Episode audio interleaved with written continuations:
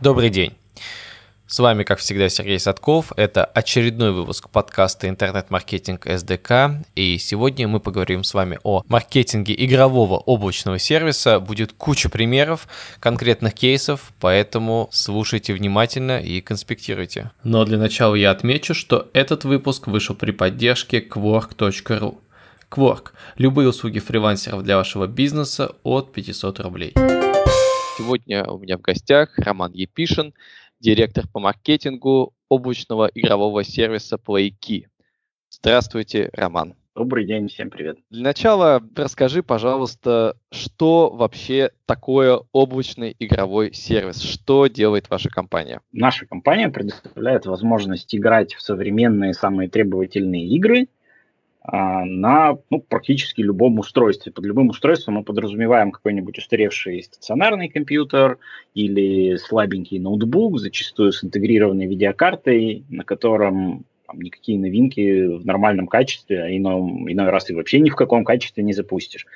Вот. А в нашем случае игра обрабатывается на удаленных серверах, а пользователь получает видеопоток готовый. То есть готовый видеопоток с хорошей графикой, на высоких настройках, в некоторых играх, наверное, даже на максимальных настройках. Ну, а от пользователя, соответственно, на сервер уходит команда управления. Вот таким образом он играет. И если качество интернета на стороне пользователя хорошее, то э, разницы по сравнению вот с обычной игрой на своем дорогом мощном компьютере э, практически не видно. Но вообще, по, чисто технически, это получается такой аналог, не знаю, видеоплеера, по сути, с возможностью обратной связи. То есть я получаю на компьютер ну, как бы видео, правильно я понимаю? Совершенно верно. Это как, э, ну, как YouTube, например, только на YouTube видео, на которое ты никак не влияешь, а в случае облачного игрового гейминга это видео, которым ты управляешь. Видео из игры, и ты им управляешь, управляешь своим персонажем. А вот э, гейминг э, происходит э, на любом устройстве. Это, насколько я понимаю, Windows и Mac, потому что клиент какой-то или вот э, как это происходит? А, да, да, совершенно верно. В нашем случае нужно установить один раз клиентское приложение. Оно существует для Windows, существует для Mac у нас как бы есть там прототипы разработки и для Android, то есть это не какой-то технологический барьер, но просто там по бизнесовым соображениям пока не даем ход этой разработке, на наш взгляд, это не самое пока перспективное направление. А, вот работаем в сторону обычных виндовых компьютеров или Mac устройств. А вот кто обычно такой историей пользуется. Потому что, ну вот, а, еще такой момент. А за игры, кстати, платит э, пользователь или э, как происходит вот э, оплата игры и вообще оплата сервиса? Вот это вопрос про игры, он прям один из краеугольных и болезненных вопросов для клауд-гейминга в принципе как э, явление. Э, там, если у нас есть пара-тройка минут, я чуть подробнее на этом остановлюсь, да, а, потому что считается, что это вообще одно из таких существенных препятствий для стремительного развития облачного гейминга, с которым так или иначе придется как-то решать проблему в обозримом будущем, а как именно, ну, пока до конца никому не понятно, ну, по крайней мере, я не знаю, тех, кому бы это было кристально понятно, что с этим делать. В общем, смотри, какая история. А, формально, в идеальном мире, и именно так мы изначально сервис задумали, именно в таком виде мы его запустили там, в 2015 году в паблик, в конце 2014, что пользователь платит только за сервис. Платит, например, подписку за месяц, сколько-нибудь рублей, сейчас пока ценообразование за скобками оставим, и просто играет. У него есть подписка, он запускает любые доступные в сервисе игры и так далее. Но э, такая модель оказалась неинтересна игровым издателям. А, игровые издатели по такой модели разрешают использовать только какие-то сильно старые игры, ну или free-to-play игры, которые, естественно, сами по себе как бы бесплатные, и ты платишь только внутри игры за какой-то контент. Uh-huh. Соответственно, чтобы сделать доступными новинки, ну там какой-нибудь, я не знаю, вот мы в свое время начали новую бизнес-модель именно с GTA 5, а, либо там любую современную новую игру возьми, вот Assassin's Creed Valhalla буквально только что вышел, у нас в сервисе появился. Вот с такими играми этот вариант не прокатывает. И там просто потому, что правообладатели требуют, издатели требуют, а, мы вынуждены проверять наличие у пользователя лицензионной копии, и, соответственно, чтобы поиграть на сервисе, пользователь должен купить игру, ну, там, в нашем случае это может сделать прямо через наш сайт, через наш сервис, либо он может купить игру там где угодно еще, там, в Steam, у Ubisoft, в, в Uplay или еще где-то, а затем как бы оплатить игровой платеж, конечно, со стороны пользователя это не самая очевидная модель, и до сих пор есть некоторое, э, некоторое такое неприятие, что получается я плачу дважды. Я сначала купил игру и потом еще плачу за то, чтобы в нее играть через сервис. Э, но учитывая, что как бы ничего лучше пока никем не предложено, э, пока вот такая модель, она вроде бы постепенно начинает вызывать привыкание, что ли. Но, конечно, в идеальном мире хотелось бы прийти к тому, что игрок платит только за сервис, а сервис уже как-то договаривается с правообладателями, чтобы и новинки были, и с пользователя два раза вот по такой схеме денег не брать. Ну, пока вот так. Нужно купить игру и нужно оплачивать сервис. Ну, то есть получается, э, что э, как бы я хочу, предположим, я хочу поиграть в какую-то новую классную игру. Ну, даже взять тот же Assassin's Creed, Valhalla, я тоже как бы видел уже статьи про нее даже вот на непрофильных изданиях. А, потому что я вот сам геймером не являюсь, но так поглядываю по, как, за какими-то супер основными новинками. Вот. А, что мне нужно сделать? Мне нужно, а, купить игру. Я так понимаю, свежая игра, это тысяч пять, да, она стоит? Сколько сейчас вот в среднем они 3-5 тысяч рублей. Ну, а. вот это правильный диапазон, потому что на компьютере все-таки дешевле, на PlayStation дороже. Ну, в, нас, в нашем случае это компьютерные игры, поэтому ага. скорее, скорее там 3-3,5 тысячи рублей, да. Да, это первый шаг. Второй шаг, э, соответственно, мне нужно купить э, компьютер. Э, компью... Причем игру я покупаю и в том случае, и в том, и если через вас, и если у меня там компьютер. И если я покупаю компьютер, ну, я думаю, там, на... чтобы у меня работала та же Вальгала, но я думаю, чисто компьютер, тысяч, наверное, 50-70, наверное, нужно железа. Вот если брать системник, правильно я понимаю? Вот сколько примерно получается? Я думаю, что вы мониторите эти сравнения? Что выгоднее? Ну, для высоких графических настроек я рискну предположить, что скорее 100 плюс, тысяч а, рублей. Даже 100, понятно, 100. понятно, что сильно зависит как бы от, ну, от собственных предпочтений, с чем ты готов мириться, с каким качеством графики. А, но, например, вот буквально сегодня там просматривал стоимость последних видеокарт, то есть как бы просто хорошая это 50-60 тысяч рублей, это там какой-нибудь GeForce 2070. А, если 2050, ладно, не суть. Если это как бы уже поколение там 3000 и так далее, это уже порядка 150 тысяч рублей только за видеокарту. Ого. Поэтому я говорю, что если видеокарта там тебе хорошая встает от 50 до 150, ну, понятно, что под нее еще нужно все остальное, если с нуля собирать э, игровую машину. Поэтому здесь скорее 100 плюс будет. Ага. И вот, э, с, а вот сколько получается часов э, я поиграю у вас, если не покупать мне компьютер? Вот, 100, вот эти 100 тысяч, да, в сколько часов можно перевести это в плейки? Да, слушай, я прям сейчас открыл калькулятор. Я просто интересно, я, я реально зашел на ваш сайт, думаю, блин, а может быть мне действительно облачный сервис, чем компьютер покупать? Потому что вот на полном серьезе недавно купил большой монитор и думаю, ну, все-таки надо поиграть во что-то, наконец-то, уже спустя там 5 лет. Вот. А, а вот ноутбук хватает, там, купленного вот, 4 года назад. Соответственно, и вот я подумал, а что вот лучше мне? А, в принципе, можно и комп купить, а вот, а может быть и поиграть. Но про игры, да, про игры, конечно, то, что они платные, еще и к этому, это такой действительно не, непонятный сразу нюанс. Вот. Но интересно, вот э, пересчет, э, насколько получается вот, выгодно. Вот. Я, я, я просто вообще в целом э, модель вот этой шеринговой экономики, которая сейчас существует, это супер интересный процесс. Вот. Там, я как пользователь условно каршеринга, вот, раньше там, не знаю, квартиры арендовал и так далее. Вот, и э, как будто бы в гейминг пришла вот э, точно такая же история. Вот. А, вот... Я соглашусь с тем, что гейминг именно по этому пути идет.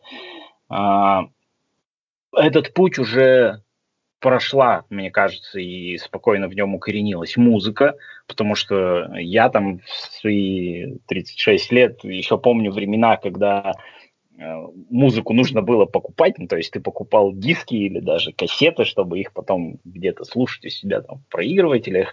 И сегодня ну, это, это уже какая-то такая очень эксклюзивная ниша, когда покупают музыку на носителях, а в основном ее слушают как раз через облачные сервисы, самые разные. Прекрасно с этим живут. И мне кажется, гейминг, да, он тоже идет по этому пути. Возвращаясь к истории с экономикой, это действительно да. э, чертовски интересная тема, интересная там, ну, для меня лично, поскольку я в этом бизнесе занят, и э, интересно, наверное, в целом для тех, кто наблюдает за облачным геймингом, потому что направление молодое, и по сути, все сейчас экспериментируют. Мы, наши конкуренты, э, мы все экспериментируем с ценообразованием, чтобы нащупать путь, когда это и бизнесу интересно, ну, то есть бизнес может существовать с прибылью, если бизнес прибыль не получает, то он там после нескольких лет инвестиций в конце концов перестанет существовать, потому что в нем не будет коммерческого смысла. И в то же время это было интересно самой аудитории, чтобы как бы людям это было реально выгодно, удобно, и они не чувствовали, что это там несет сплошные финансовые потери, потому что тогда тоже бизнес не получит клиентов. Так вот, мы за там сколько уже, 8, 6 лет существования, экспериментировали и продолжаем экспериментировать с самыми разными, бизнес, самыми разными бизнес-моделями, начиная от подписки, потом мы плавно перешли к э, поминутной почасовой оплате. Сейчас, прямо вот сейчас на нашем сервисе существует комбинированная модель, когда есть почасовая оплата, например, для тех, кто хочет попробовать и может просто купить один час за 80 рублей. 80 рублей, кажется, очень невысокий входной порог для попробовать. Угу. Вот. С другой стороны, есть а, безлимитный, вот пока он экспериментальный тариф, экспериментальный именно с точки зрения будет он как бы убыточный или неубыточный для нас, мы до сих пор ведем измерения, смотрим, наблюдаем за пользовательской активностью, но пока этот тариф активен, есть э, безлимитный тариф, там, по-моему, за 2000 слушай, что-то я забыл, 390 или 490 рублей, но не суть, условно за 2500 рублей – где ты просто месяц можешь играть любое количество часов. И вот отвечая на твой вопрос, а сколько это часов игры за 100 тысяч рублей, ну вот если 100 тысяч разделить на 2,5 тысячи вот для нашего безлимитного тарифа, ага. то это будет э, 40 месяцев. То есть, Ого. по сути, три с половиной, да, три с половиной года игры. Это при том, что тот тариф безлимитный, который у нас существует, он еще и с очень, на мой взгляд, крутой встроенной плюшкой за вот эти меньше, чем за две с половиной тысячи рублей. Игрок получает месяц игры у нас безлимитно, плюс ему идет вот в текущем тарифе подписка на я Play Pro. Это, в общем, подписка на игры Electronic Arts. И в рамках mm-hmm. этой подписки там э, порядка сотни, если не ошибаюсь, игр э, он получает без покупки. Ну, то есть у него есть эта подписка, которая встроена прямо в наш тариф, и среди этих игр он может выбирать любую и проходить на нашем сервисе безлимитно. И ну, кстати, не обязательно даже на нашем сервисе, эта подписка, она уже все у него активируется, и если он где-то получит доступ к мощному игровому компьютеру, он может ее и там использовать в своем аккаунте, это не вопрос. Так вот, э, получается, он может играть в эти игры, не платя за каждую игру отдельно. То есть вот та самая модель, к которой в конечном итоге мы хотим прийти, Пока просто она вот реализована через этот тариф на ограниченном объеме игр одного издателя, но тем не менее там есть очень крутые новинки, там есть FIFA последняя, по-моему, а, там есть всякие Star Wars Battlefront, и, ну, в общем, реально Battlefield.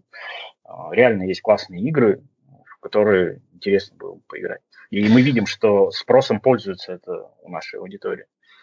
Ну вот я э, посмотрел у вас э, на э, лендинге от 60 рублей в час, вот, поделил 100 тысяч на 60, получил 1600 часов. Я сейчас почасовую еще возьму модель, то есть mm-hmm, понятно, да, что и, и вот ежедневная, да, есть почасовая, которую я лично для себя там больше понимаю, потому что, ну, я не, не очень много буду играть, вот, даже если буду. И, ну, для меня, типа, с возможностью поиграть час в день максимум с какой-то моей загруженностью, я имею в виду в среднем час в день, то есть это понятно, uh-huh. отличается. Там это тоже получается года три. Вот, в принципе, это действительно, э, возможно, даже за компьютер-то он тоже устареет за 3-5 лет. О, то есть да, же... мы тоже на это делаем ставку, действительно, что в нашем случае мы этот геморрой, пардон, берем на себя. То есть mm-hmm. мы за своим железом следим, мы его обновляем, это наши расходы. А в случае с покупкой своего компьютера у тебя через там два года это уже не такой как бы мощный игровой компьютер. А, и вот кто э, сейчас, э, а, вот интересно э, по вот этой подписке, э, какое примерное сейчас распределение, кто берет безлимит и кто берет почасовую, ну, не знаю, там, в процентном соотношении пользователей, и вообще кто пользуется, вот как видите целевую аудиторию сервиса? Вообще, изначально мы ее себе представляли как э, люди, э, люди там, состоявшиеся по возрасту, это условно там 25 плюс, а, у которых игры это одно из хобби, именно как одно из хобби, это не смысл всей их жизни, не единственная их э, деятельность в свободное время, и свободное время у них тоже весьма лимитировано, поэтому они не готовы вкладываться в мощное железо игровое, которое у них будет большую часть времени просто стоять место занимать, пыль собирать, а будут пользоваться вот нашим сервисом, время от времени, либо там выберут какой-то подписочный тариф удобный, если мы им таковой предложим, а, чтобы там играть какое-то там ограниченное время в пределах там может быть ну, не более 30-40 часов в месяц через нас.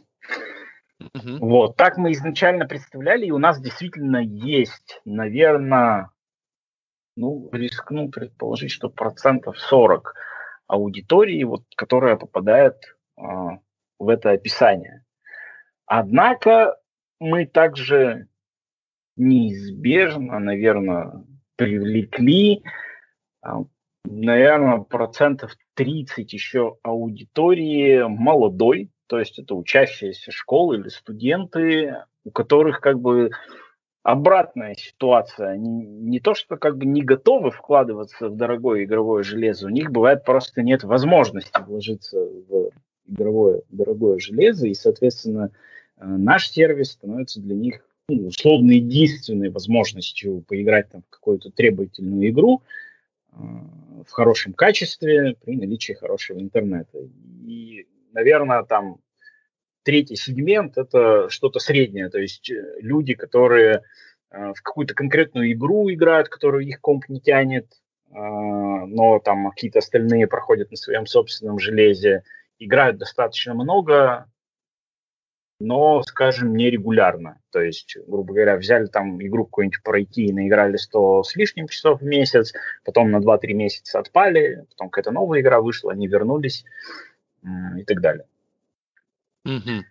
Ну, а... наверное, вот так, если порезюмировать, сори, как сумбурно получилось объяснить, наверное, можно вот все-таки на два глобальных лагеря э, разделить. Это те, кто действительно не готов вкладываться в игровое железо, потому что оно им не нужно и играет мало, и на тех, кто не может, хотел бы, но не может вложиться в дорогое игровое железо и играют по там, мере того, как э, накапливают средства на подписку или там на какой-то пакет часов. А, но готовы играть много при этом, потому что времени у них достаточно. А кто, кстати, вот из этих двух э, достаточно понятные группы, я их э, более-менее представляю.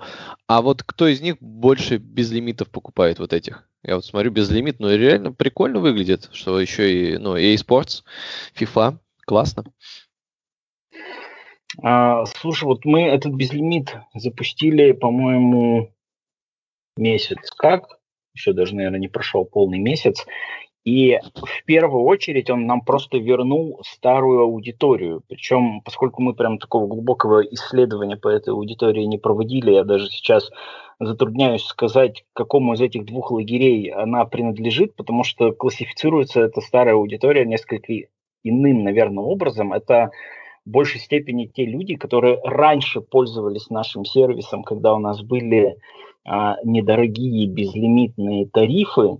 Угу. А, это была эпоха, когда мы просто проверяли рынок с точки зрения, насколько вообще востребована такая услуга, как облачный игровой гейминг. Мы, честно признаться, не упарывались в юнит-экономику, мы были глубоко убыточны и готовы были с этим жить, используя инвестиционные средства – а, просто чтобы проверить рынок, и боялись просто выставлять какие-то серьезные цены чтобы это не повлияло на наш эксперимент, что вроде как бы рынок-то, может, и хотел бы такой сервис, но слишком дорого, поэтому аудиторию не набрали. Вот это люди скорее с той поры, которые затем на, несколько, на некоторое время, там, на несколько месяцев, может быть, даже там, на год от нас отпали, когда мы в прошлом году летом провели мощную ценовую реформу, ну, мы действительно здорово подняли цены, закрыли, окончательно закрыли архивные тарифы, безлимитные, дешевые, там, заранее, конечно, предупредив пользователей об этой реформе, но, тем не менее, мы вынуждены были на нее пойти, чтобы уже перестать быть убыточными. И а сейчас, вы, принесло... сейчас вы в плюсе. Сейчас вы... Э, операционно прибыльно, операционно. да. Вот, э, соответственно, тогда мы растеряли процентов, наверное, 70 аудитории. Вот в момент, когда мы провели эту реформу, это реально был очень смелый такой шаг, весьма волнительный для нас. Мы реально потеряли процентов 70 аудитории, из которой вот из этих 70 потерянных, наверное, примерно 20 все-таки вернулось в последующие месяца три, то есть как бы смирившись, просто как-то переварив внутри себя эти изменения и смирившись, что теперь платить нужны иные деньги, пойдя на этот шаг – вот, а 50 так и остались потерянными. Мы их, наверное, из этих оставшихся потерянных еще процентов 15-20 затем возвращали во время всяких наших скидочных акций. Ну, то есть цены хоть и подняли, но мы периодически устраиваем всякие распродажи, да, как правило, стараясь подстроиться под распродажи Стима. Ну, а они, соответственно, подстроены под всякие Хэллоуины, новогодние праздники mm-hmm. и так далее. А, вот. И когда мы в итоге ввели вот этот вот безлимитный тариф, мы еще из той тогда отпавшей аудитории еще какой-то очень существенный э, кусок себе вернули, потому что вот эта стоимость, она, конечно, значительно выше, чем там, когда-то мы продавали по 700, 900, по 1000 рублей безлимитные тарифы. Сейчас это 2500, но за счет того, что это еще есть целая пачка игр от Electronic Arts, это все зашло, то есть встретило понимание, встретило спрос, и вот на нем пока то самое ядро, которое давно с нами знакомо, давно пользуется, у нас долгие и сложные отношения с этой аудиторией, вот оно на, на этот тариф вернулось. Что касается новой привлекаемой аудитории, то в любом случае первые покупки это там, в 99,9% случаев это не безлимитный тариф, это люди берут именно попробовать что-то из почасовых пакетов 1, 2, 3 часа. А вот, кстати, почему у вас э, нету сейчас триала? Я просто зашел, зарегистрировался. Э, вот э, невыгодно, получается, делать э, триальную модель в плане там попробовать, там, не знаю, полчаса или час. Э, дорого для вас получается? Э, слушай, да, тоже хороший вопрос. Тоже мы много с этим экспериментировали. В общем, смотри, какая ситуация с триалом получается, и мы пока для себя никаким образом не решили с тем, чтобы как-то и триалы ставить, и овцы, чтобы целы были наши овцы в виде наших серверов. Смысл mm-hmm. в том, что при наличии триала его э, все, все наши сервера начинают очень агрессивно люди использовать, а uh-huh. серверов ограниченное количество. Соответственно, особенно сейчас, в период высокого сезона, дело к Новому году идет, ну, не знаю, когда будет подкаст выходить, но вот сейчас, когда мы общаемся, это ноябрь, а, и так сервера достаточно плотно загружены, если добавлять триал, то получится нагрузка на них вырастет, ну, минимум втрое, если вообще не кратно. А, и мы просто на текущих мощностях не сможем тогда обеспечить услугой в том числе тех, кто платит. Либо, если как-то жестко разграничить ага. Э, доступность серверов, понятно, технические решения есть, мы сделаем совершенно как бы несуразные очереди на триал. Ну, то есть получится, что ты хочешь поиграть в триал и встаешь в очередь на два часа, тоже как бы польза от такого uh-huh. триала весьма сомнительная, это что тебя потом талончиком возвращать каким-то через два часа, что не забудь, твоя очередь подошла. Ну, в общем, странная история. Вот, поэтому, да, для нас это получилось невыгодно именно с точки зрения ограниченности серверов. Понятно, что можно держать расширенный серверный парк, но вот это уже по деньгам плохо окупается. Ну, получается, что э, из триала конверсия в реального покупателя такова, что ну, по нашей бизнес-модели получается невыгодно закупить под этот пачку серверов или арендовать под эту пачку серверов и развивать историю с триалом. А правильно я понимаю, что э, тебе, как директору по маркетингу, нужно плотно общаться с, ну, с техническими специалистами на предмет, что вот какая у нас сейчас нагрузка, а, а насколько мне нужно продавать, а не стоит ли мне приостановить какую-то акцию, потому что у вас, по сути, э, мощность серверов это, не знаю, аналог склада в интернет-магазине, что ли, правильно я понимаю? А, вообще, да, наверное, можно провести такую аналогию, и ты прав, нужно плотно общаться, это не всегда простое общение. Я помню, в период активных маркетинговых кампаний там до некоторого напряжения отношений доходило, типа вот маркетинг опять там что-то устроил, у нас там все сервера упали, очереди там, и так далее. А мы, в свою очередь, например, используя такой канал, как ютуберы, лидеры мнений, мы не могли физически регулировать нагрузку на сервера, ну, потому что да. это же не компания Google AdWords, которая ну, тоже немножко инертна, но тем не менее там, можно дернуть рубильник, уменьшить бюджет, и вскоре последует да. уменьшение трафика. А здесь ты оплатил интеграцию с каким-то ютубером. Он говорит, ну, может, я выпущу там в эту пятницу. Ой, у меня что-то не получилось, выпущу в среду. Или вообще ничего не сказал и выпустил вместо пятницы на день раньше в четверг. Ты вообще не знаешь, когда это произойдет. Это первая особенность. А вторая особенность – ты не знаешь, насколько выстрелит его видео. Он сам не знает, насколько выстрелит его видео. И вот uh-huh. там несколько раз бывали случаи, когда видео у ютубера мощно выстреливало, набирало больше ожидаемого количества просмотров. Соответственно, это генерировало значительно большее ожидание ожидаемого количества трафика к нам, да еще и в на ограниченном отрезке времени. То есть вот там, здесь и сейчас условно видос пошел вверх, как-то проранжировался ютубером, пошли клики, а если это еще какой-нибудь прайм-тайм типа пятничного вечера, и на серверах уже было плотненько, ну, тут действительно бывали осложнения. Угу. А, ну вот мы как раз подошли к очень интересному вопросу. А вообще насколько очень, очень разные слышал отзывы о рекламе у блогеров, в том числе на YouTube насколько у вас э, это эффективно работает и вообще что работает, какие каналы э, интернет-маркетинга вы используете и с какими результатами? Угу. Ну, э, смотри, наверное, ютубер один из моих любимых вот персональных каналов, но я к нему отношусь как к лотерее, честно. Это uh лотерея с определенным шансом на выигрыш. В последний там, год, даже два, наверное, эти шансы на выигрыш снизились. Сейчас чуть подробнее расскажу, почему мне так кажется. Но, тем не менее, они до сих пор есть, и мы до сих пор в этой лотерее участвуем. Uh-huh. А, почему называю лотереей? Так вот именно потому, что есть ожидания от интеграции с ютубером, ожидания строятся на основе статистики по количеству просмотров его последних видосов. То есть, uh-huh. ты, когда набираешь пул ютуберов, ты анализируешь даже не количество его подписчиков, это, на мой взгляд, не самая важная величина, а именно среднее количество просмотров его роликов, ну, например, за последний месяц. Смотришь ролики месяц назад, три недели, две недели назад, сколько у них просмотров.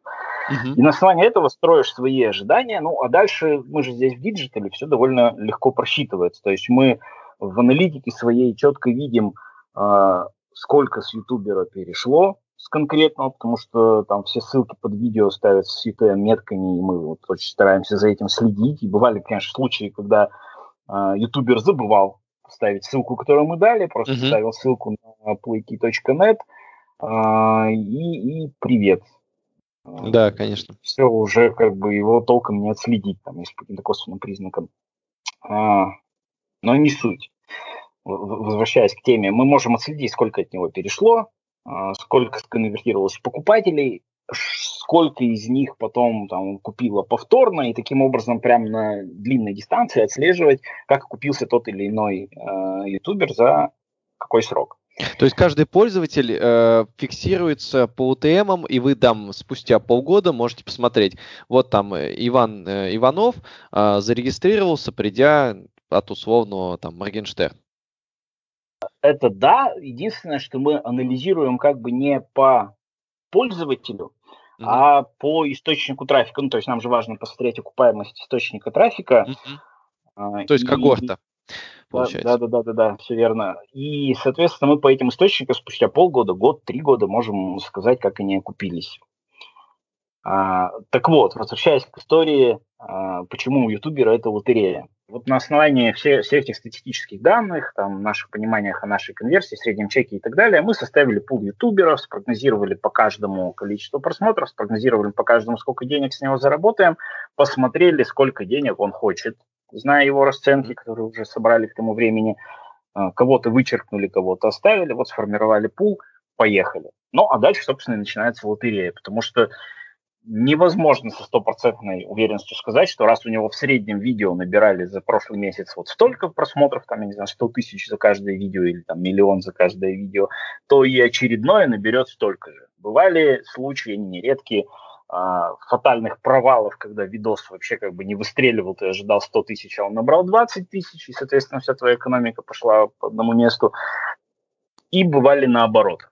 И вот эти вот наоборот на самом деле вытягивают по нашему опыту, вытягивают mm-hmm. работу с ютуберами как канал, в том смысле, что ты ожидал условно 100 тысяч э, просмотров у ютубера, а получил полтора миллиона просмотров, куча трафика, он окупает и этого ютубера, и тех, которые не окупились, и, соответственно, в целом у тебя флайт оказывается тебе выгодным, либо он оказывается неплохим на старте, но не дотягивает, например, до окупаемости за месяц, но зато эти все видосы продолжают тебе приносить трафик еще на протяжении многих месяцев, а в нашем случае даже лет, и все равно это накопительным итогом выходит на окупаемость. А, поэтому мы с этим каналом до сих пор работаем. Единственное, что а, по нашему наблюдению за последний год здорово перегрелись цены. То есть ага. Э, я, я это связываю с тем, что спрос на э, лидеров мнений, на ютуберов, на твичеров, стримеров, э, как рекламный канал вырос. В том числе их заметили крупные бренды, которые, как мне кажется, к оценке эффективности рекламных кампаний подходят иначе, нежели там небольшие какие-то цифровые сервисы, стартапы и так далее. Ну, то есть мы считаем окупаемость напрямую. То есть вот мы потратили миллион рублей на конкретный канал, и с этого канала мы должны получить на каком-то горизонте, ну, однозначно больше, чем миллион рублей, иначе это вообще как бы убыток. Вот. Э, в случае, когда работает крупный бренд на узнаваемость бренда, э, на имидж бренда, он, мне кажется, делает иначе. У него есть бюджет, ему важен охват, количество просмотров, а, количество просмотров на одного зрителя и так далее. То есть он напрямую не пытается вот здесь сейчас что-то продать, как делаем мы, что человек узнал про плейки, перешел по ссылке, купил. А, он работает в долгую и готов за это платить значительно больше. Соответственно, mm-hmm. спрос на ютуберов вырос, расценки у них, следовательно, по законам рыночной экономики выросли, и теперь а, нам например, становится сложнее окупать. То есть тот ютубер, который там раньше условно стоил 50 тысяч рублей за интеграцию, сегодня может тысяч рублей за интеграцию, при том, что количество аудитории у него особо не изменилось и получается, что это в четверо дороже, а получим мы с него условно столько же, сколько да. получали когда-то за 50 тысяч рублей, и это все, конечно, портит картину. А, а в этой лотерее, э, на твой взгляд, э, выстреливает э, в среднем один из 10, два из 10, вот сколько нужно набрать пул для того, чтобы честно протестировать вот этот рекламный канал. Потому что, ну, понятно, что по одному, там, двум, ну, сложно какой-то сделать выборку. А вот все-таки, на твой взгляд, вот когда можно понять, работает YouTube там более-менее там в какой-то конкретной нише или не работает? А сколько, вот какой вот этот пул минимальный а, для того, чтобы кто-то там выстрелил?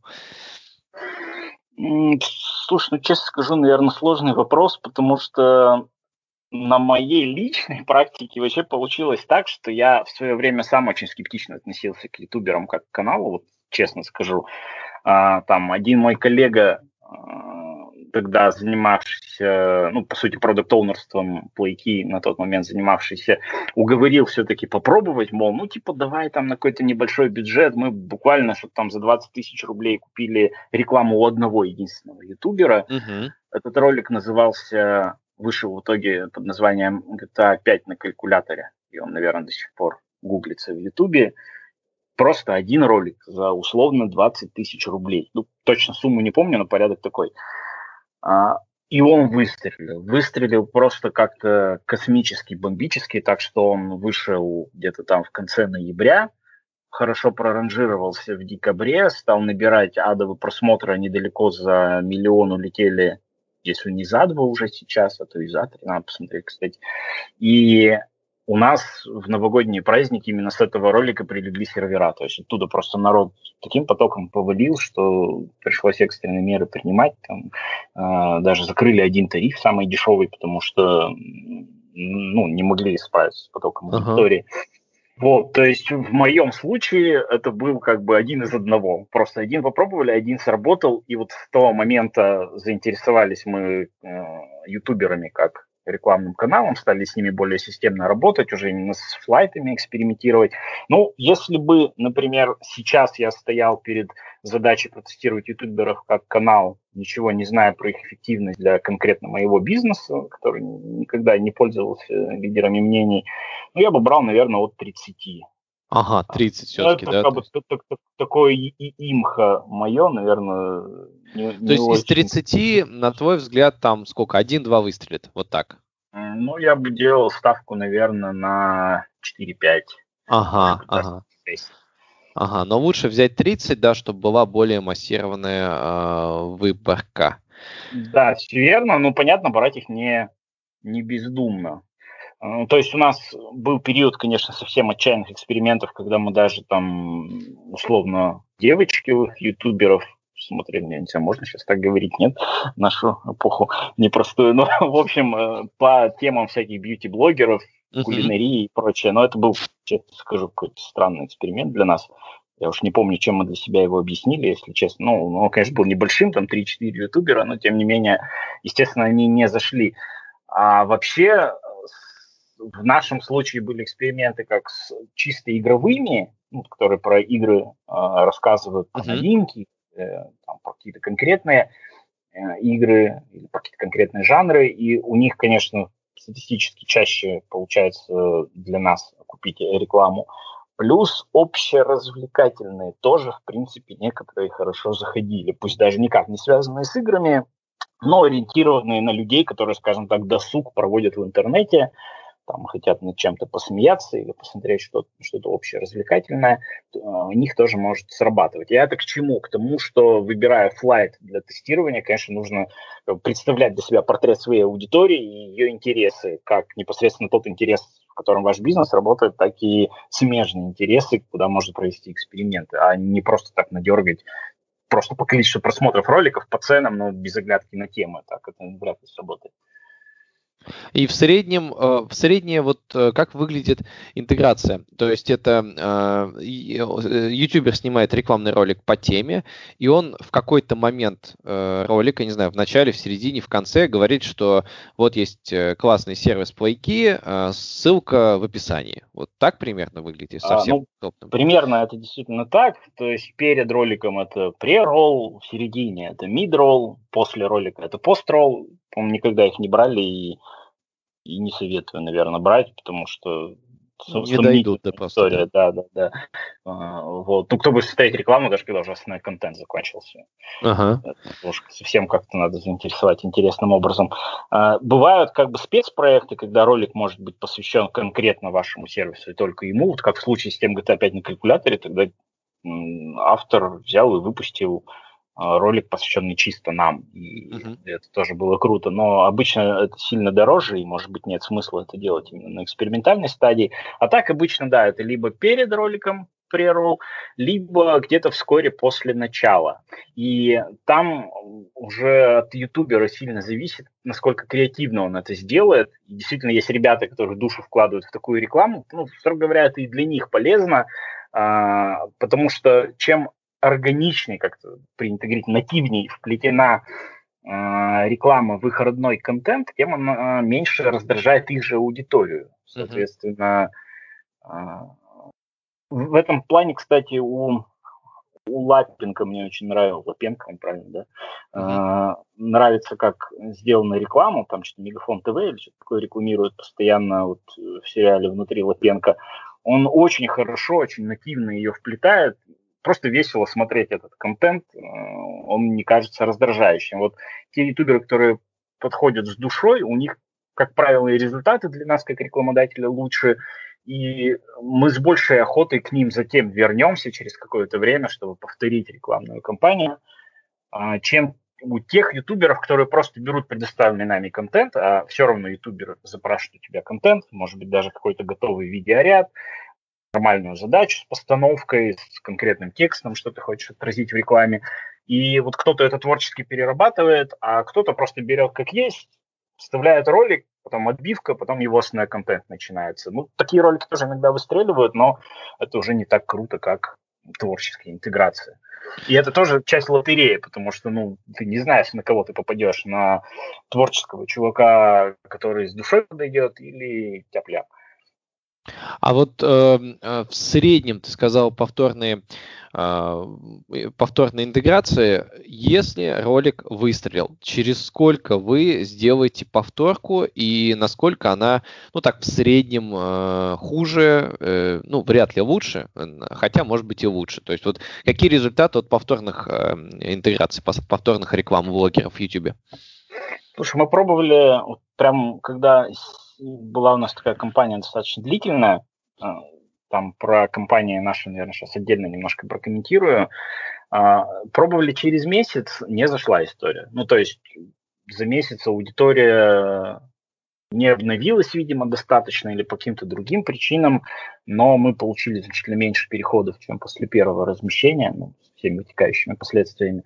А, когда запускали компанию после большого перерыва, ну, условно, после года, тогда, тогда да, э, может срабатывать не хуже, чем первый раз. Тут и аудитория обновляется, и в нашем сервисе это могут быть изменения, которые даже старую аудиторию, которую у этого ютубера может вернуть, тогда это может сработать.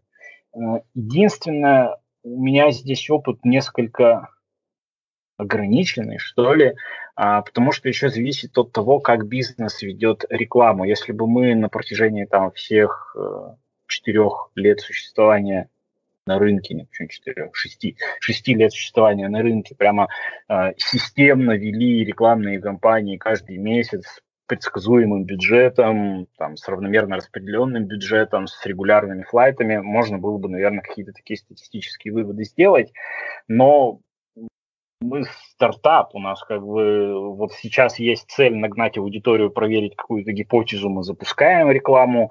Тут мы столкнулись с техническими сложностями, ну, там, на несколько месяцев вообще ушли с э, рынка в плане рекламных размещений и э, живем на органическом трафике. Тут у нас произошли изменения в сервисе, вот выкатили условно новый тариф безлимитный. Снова нужно проверить, как юнит-экономика сейчас себя ведет на платном трафике. Мы снова возобновляем кампании, то есть они получаются несколько нерегулярные. Какие еще тогда каналы? То есть ты говоришь о разных каналах и интересует и что еще используете, кроме YouTube, и как у вас работает органика, то есть откуда она все-таки приходит? Ну, смотри, мы все время экспериментировали, наверное, с основным Э, digital миксом это ВКонтакте, Facebook, э, Google AdWords, Яндекс Директ, поисковые рекламные сетки, э, CPA сети, когда платишь за конкретное действие пользователя, будь то регистрация, привязка банковской карты или первый реальный платеж. Ну и вот с лидерами мнений на Ютубе и на Твиче работали. На Твиче, кстати, не очень заходит история с точки зрения окупаемости для нас. Uh-huh.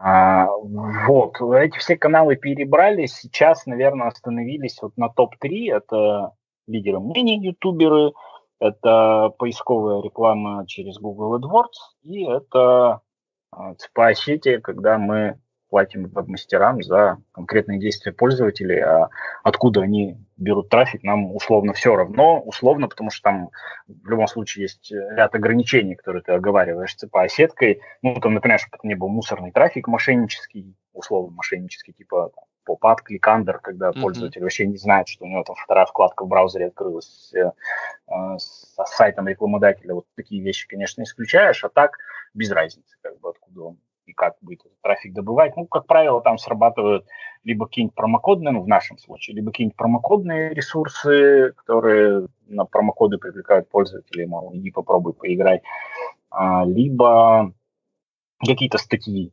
которые там хорошо засеошены, рассказывают, как можно играть в какие-то игры на слабом компьютере и ведут, собственно, к нам. Ага, то есть вот э, э, и это через CPA-сетки закупается, и у вас это дает результат. А какое обычно э, действие закупаете? Регистрация или оплата? Мы сейчас строго на оплату, да, всех ведем. А, то есть на оплату, и у вас сходится на первой продаже? Слушай, вот тут вебмастер вебмастеру рознь, честно скажу. А, как правило, на первом месяце я бы так сказал, именно по ага. цепочкам. Но вот для нас эта история не очень масштабируемая. То есть, чтобы привлечь много веб-мастеров, нам нужно значительно поднять там ставки, и тогда это не будет сходиться на первом месяце, и бог знает вообще, когда будет сходиться. Да, да, да. А вот чтобы сохранять вот эту окупаемость, которую мы сейчас по сеткам имеем, и действительно схлапываемся за первый месяц, а, мы с такими ставками привлекаем как раз очень ограниченный объем веб-мастеров. Мы пытались масштабировать, пока что не масштабируется. То есть это такой ручеек трафика, который окупается, идет постоянно, и слава богу, как бы знаем, что он есть. Но если нам нужно для чего-то привлекать больше трафика, это надо какие-то уже другие каналы подтягивать, как я сказал, Google AdWords, ютуберы, флайты ютуберов закупать, вот это работает. Э, со статьями понятно а, в CPA. А интересно с промокодами. Вот промокод же, насколько я понимаю, он будет работать только в том случае, если человек уже знает, что есть сервис PlayKey, он набирает PlayKey промокод и попадает на некоторый ресурс. Правильно я понимаю? Не совсем. А, Плейки промокод это есть вообще как бы отдельная история. А, как раз, видимо, из-за деятельности веб-мастеров а, у нас мы в какой-то момент в прошлом году, что запрос промокод Плейки 300 минут, по-моему, так он назывался, стал довольно высокочастотным вот по нашей тематике. То есть реально много людей стали искать ага такую фразу, видимо, попадали на какие-то сайты э, тех самых ЦПАшников, причем, может быть, даже уже и мертвые, с которыми мы даже уже и не работаем. А, поэтому мы замутили отдельную страничку э, с SEO-текстами, э, вот под этот запрос адаптированными, ну, в том числе под этот запрос, чтобы к нам могли попасть по этому запросу, раз уж он стал популярным. И вот все страничка сейчас жива, насколько я знаю, давненько, кстати, на нее не заглядывал, и она действительно там приносит какой-то ручеек продаж ежемесячно. Ну, то есть это вот тот случай, когда Uh, там рекламные партнеры вывели запрос в топ, и мы сейчас на поисковом трафике с него получаем там небольшую какую-то, но регулярную стабильную выручку. Это вот просто история из жизни, к слову, вспомненная. А касательно того, как работают промокоды, на самом деле есть ресурсы, такие мусорновато выглядящие, которые просто собирают промокоды от всех и на все, и у них есть своя аудитория людей, которые просто ходят за халявой. Типа, о, промокод вот на такой ага, сервис. Ага. Пойду посмотрю, что это за сервис. Время у меня есть, желание есть, схожу, погляжу. И вот среди таких тоже можешь привлекать себе игроков, которые вот так вот лениво зашли поглядеть, и вдруг оказалось, что это их то, что им То надо. есть это маркет, marketplace такой, получается, marketplace да. сервисов, где да, каталог. Конечно, да можно там, я не знаю, нагуглить, наверное, просто промокоды. Ага, и, и скорее всего там вы будете. Возможно. Возможно, будете. да. Понятно. Супер. А, э, ну, тогда еще интересно по поводу Google э, AdWords, э, Google рекламы тоже. Ну, вот мы в своих э, бизнесах проводили эксперименты. У нас плюс-минус так себе. У нас там в Gmail только работала реклама. Вот у вас э, что работает? И еще сразу вопрос, а вы сами настраиваете или у вас подрядчики? А, проходили путь и с подрядчиками, и сами. Сейчас э, у нас прям очень крутой Head of User Acquisition, э, там просто не нарадуюсь, очень крутой специалист в самых разных областях, в том числе в самостоятельной настройке рекламы, поэтому вот конкретно AdWords он настраивает своими руками, он же работает с ЦПА как с подрядчиками, ну вот конкретно AdWords, да, своими руками настраивает, и все там очень хорошо получается. Да, понятно, что э, не так-то просто тоже масштабировать этот AdWords на любой бюджет, ну то есть условно там миллион в месяц вкладывая, окупаешь, все, как здорово, до этого вкладывать 10, тоже будем окупаться, и будет в 10 раз больше аудитория. Это магия так не работает, там тоже очень сильно зависит от э, эффективности, от объема, ну, то есть если будешь перегревать ставки, чтобы привлекать больше аудитории, так же, как в случае с ЦПА, у тебя будет падать окупаемость, и это все может схлопнуться в отрицательную окупаемость. А, но для нас работают э, контекстные медийные компании, причем с широким таргетом по игровым интересам. Мы пытались как бы в какой-то узкий таргет заходить, например, под конкретную игру, под ее выход. Вот мы такой эксперимент под какой-то из Tomb Raider последних, относительно последних проводили нет, не заходит. Можно было бы, например, вот сейчас запустить под Assassin's Creed Valhalla, но не, не окупаются эти компании по узкому таргету у нас, а окупаются с широким просто на пользователей, которые интересуются играми. А, вероятно, потому что, по крайней мере, на российском рынке а, доля пользователей, которые интересуются играми, но у которых нет прям вот топового мощного игрового компа, она скорее выше чем доля пользователей, которые интересуются играми, но у них есть при этом мощный игровой комп. Uh-huh. Мы в свое время, несколько лет назад, например, когда статистику Steam заглядывали, и на тот момент даже пару статей на эту тему выпустили, э, получалось, что порядка 60 пользователей Steam не э, могут запускать в максимальном качестве топовые новинки. И недавно я там тоже смотрел статистику Steam. В любом случае, эта цифра до сих пор остается там, порядка 40-50%. Ну, то есть, как смотрится эта статистика? Steam э, вполне открыто выдает данные по железу пользователей, ну, понятно, агрегированные. Типа, mm-hmm. вот у такой-то доли пользователей процессора 8 ядер, а вот у такой-то доли пользователей 4 ядра а вот там видеокарта с таким-то чипом, вот такой-то доли пользователей. И вот просто берешь, э, например, рекомендованные характеристики компа для какой-нибудь последней топовой игры, и смотришь, как, как это бьется со статистикой пользователей Steam. Вот получается, что там под какой-нибудь Death Stranding, относительно тоже недавний, аудитория владельцев компов весьма невелика, вот именно которая может э, в топовом качестве его играть. То есть вообще людей, которые играют в Steam, очень много, но позволить себе топовые по э, вот э, железу игрушки могут э, ну, очень небольшая часть. И ваша аудитория, по сути, вот, вот это вот вся большая часть, которая уже играют в Стиме, и э, им нужно, им хочется поиграть в то, о чем говорят э, самые модные клевые игрушки. Да, да, совершенно верно. Причем это очень важная оговорка. Хочется поиграть в то, о чем говорят. Вот это, это тот для нас момент, то откровение, которое изменило существенным образом нашу бизнес-модель и позволило в целом дальше двигаться с развитием сервиса. Фишка в том, что мы в декабре 2014 года открылись для публики, для пользователей, а, ну, открыли сайт, можно было там mm-hmm. сделать покупку и попытаться поиграть. И у нас подписчиков к, там, условно, к концу лета 2015, ну, то есть за полгода, их там набралось человек 200. Вот за все это время. При том, что uh-huh конечно, не закупали трафик активно, там больше были пиар-активности, но зато э, они были достаточно успешны, потому что отечественная пресса игровая с энтузиазмом, скажем так, подхватила инфоповод про отечественный облачный игровой сервис. Это тогда было совсем в новинку. Э, были публикации там на всякой игромании и так далее. Э, и тем не менее, вот только эти 200 подписчиков Почему? Потому что, как я уже сказал, у нас была модель плати подписку, играй, игры покупать не надо, но и игр топовых, новых, обсуждаемых их не было. Исторически что тогда происходило? Тогда появилась GTA 5 на компьютере. Ага.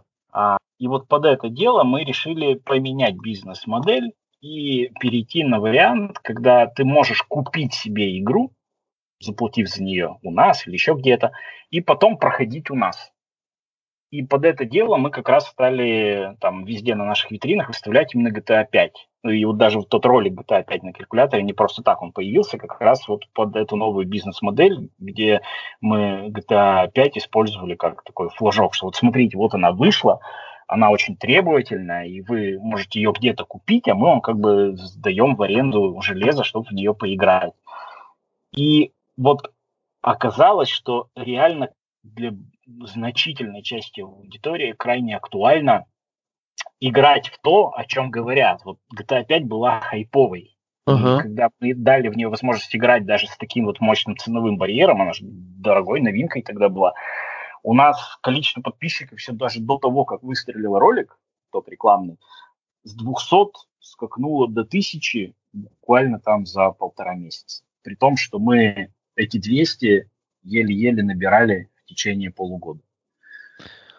Круто. То есть у вас получается история, вам нужно идти за инфоповодами и как бы подцепляться вот к этим локомотивам игровой индустрии. Однозначно, однозначно. Вот мы очень внимательно следим за новинками, стараемся выпускать день в день. И вот я когда сегодня у нас во внутреннем чатике прочитал, что Assassin's Creed Valhalla у нас уже доступно, прям очень порадовался, потому что ну, для нас это крайне важно. Это не так важно, как я уже рассказал, именно для маркетинговых компаний, потому что узкий таргет не очень работает.